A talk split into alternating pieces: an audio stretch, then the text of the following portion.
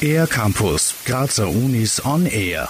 Lymphdrüsenkrebs betrifft Frauen und Männer und kann in jedem Alter auftreten. Die Erkrankung geht von Zellen des Immunsystems aus. In den meisten Fällen sind es B-Lymphozyten, die entarten und nicht aufhören, sich zu teilen sagt Julia Unterlugauer vom Diagnostik- und Forschungsinstitut für Pathologie der Med-Uni Graz. Risikofaktoren in dem Sinn wie zum Beispiel das Rauchen beim Lungenkrebs kennt man heute noch nicht beim Lymphdrüsenkrebs. Es gibt mehr als 70 verschiedene Arten der mit Leukämie verwandten Erkrankung.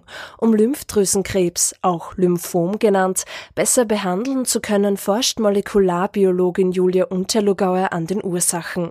Im Rahmen ihrer Dissertation hat sie untersucht, welche Rolle sogenannte EIFs beim Lymphdrüsenkrebs, insbesondere in der Untergruppe des diffus großzelligen B-Zell-Lymphoms spielen. EIFs sind eukaryotische Initiationsfaktoren, sind Selbsteiweißmoleküle, also Proteine, und sind wichtig an der Entstehung von neuen Proteinen. Und Proteine sind für jede Zelle extrem wichtig, weil sie viel von der Zelle ausmachen an Substanz. Julia Unzerlugauer hat dabei in Zusammenarbeit mit nationalen und internationalen Forschern und Forscherinnen etwas Entscheidendes herausgefunden. Was uns sehr überrascht hat, also die meisten EIFs, die wir getestet haben, wir haben insgesamt 16 angesehen, haben eine erhöhte Expression gezeigt, also eine erhöhte Ausprägung im diffus großzelligen Lymphom. Das heißt, sie sind anscheinend an der Entstehung der Erkrankung mitbeteiligt oder sind zumindest für das Lymphom extrem wichtig. Innerhalb des Lymphoms unterscheidet man zwei Subtypen.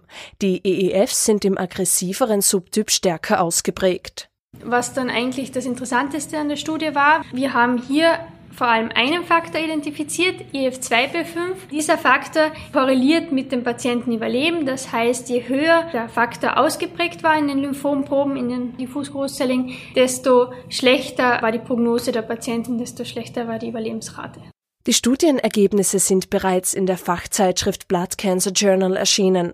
Derzeit schreibt Julia Unterlugauer an ihrer Dissertation und arbeitet gleichzeitig am Projekt weiter. Nach der Grundstudie will sich das Forschungsteam jetzt die Funktion der EEFs im Lymphom genauer ansehen und herausfinden, wie und warum EEFs an der Krankheit beteiligt sind. Für den ER-Campus der Grazer Universitäten Anja Liedl. Mehr über die Grazer Universitäten auf ercampus-graz.at